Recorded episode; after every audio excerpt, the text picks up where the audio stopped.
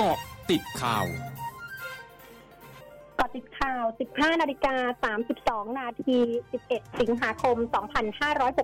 2564มวลชนกลุ่มทะลุฟ้าทยอยรวมตัวที่อนุสาวรีย์ชัยสมรภูมิแล้ว โดยแกนนำได้ประกาศผ่านรถปราศัยว่าจะมีการทำกิจกรรมเชิงสัญลักษณ์ที่อนุสาวรีย์ชัยสมรภูมิ ก่อนเคลื่อนขบวนไปยังกรมทหารราบที่หนึ่งมหาดเล็กรักษาพระองค์ ถนนวิภาวดีรังสิตในเวลา 16นาฬิกาเพื่อขับไล่พลเอกประยุทธ์จันโอชานายกรัฐมนตรี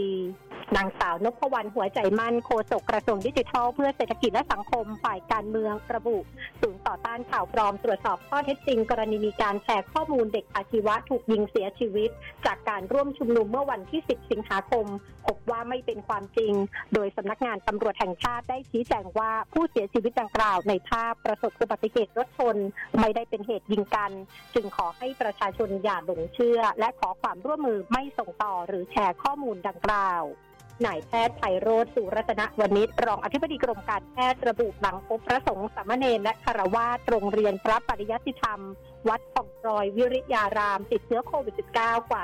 202 ราย จึงมอบหมายให้โรงพยาบาลสงลงพื้นที่ดูแลและสร้างสถานแยกกักตัวที่วัดซึ่งผู้ป่วยทั้งหมดมีอาการอยู่ในระดับกลุ่มสีเขียว โดยให้ดูแลแบบองรวมภายในชุมชน และเริ่มพิจารณาให้ยาฟาวิพิราเวียให้เร็วที่สุด เพื่อลดการแพร่เชื้อและลดอาการรุนแรงของโรค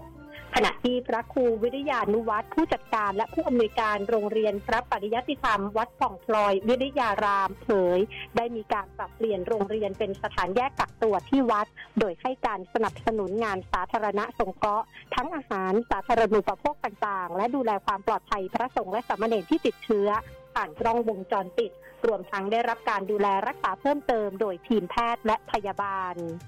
นายแพทย์สมชัยโชติปิยวัฒน์เวลานายแพทย์สาธารณสุขจังหวัดขอนแก่น พร้อมด้วยนายแพทย์อภิชาติจิราวุฒิพงศ์คณะบดีคณะแพทยศาสตร์ มหาวิทยาลัยขอนแก่น และนายแพทย์ทรงศักดิ์เกียรติชูสกุล ผู้อำนวยการโรงพยาบาลศรีนครินลงพื้นที่ตรวจติดตามความคืบหน้าการปรับปรุงอาคารรักษาผู้ป่วยติดเชื้อโควิด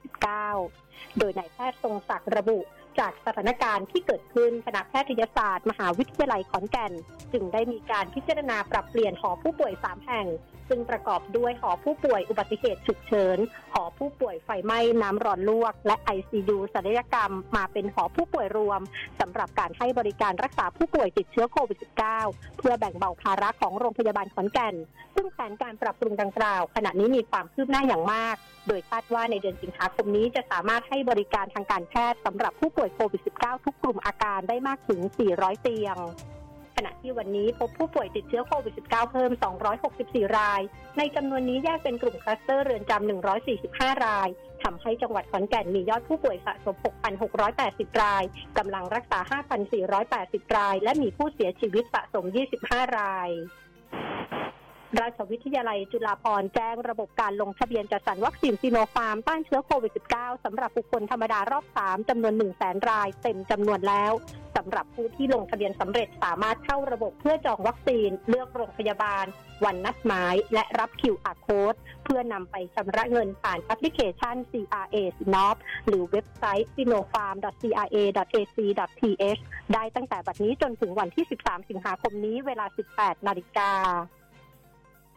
สำนักงานสาธารณาสุขจังหวัดสมุทรปราการรายงานสถานการณ์โรคโควิด -19 วันนี้พบผู้ป่วยรายใหม่ 1,388 ราย โดยเป็นผู้ป่วยในพื้นที่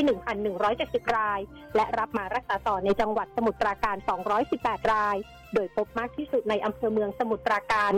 480 ราย รวมยอดผู้ป่วยสะสม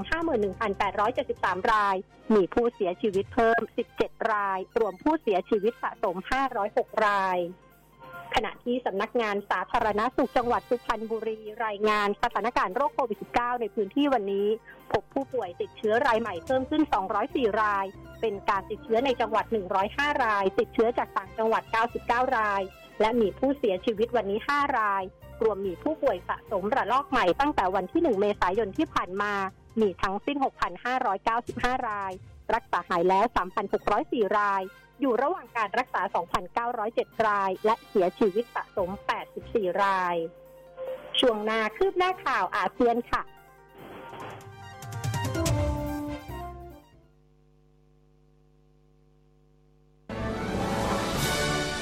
ร้อยจุดห้าคืบหน้าอาเซียน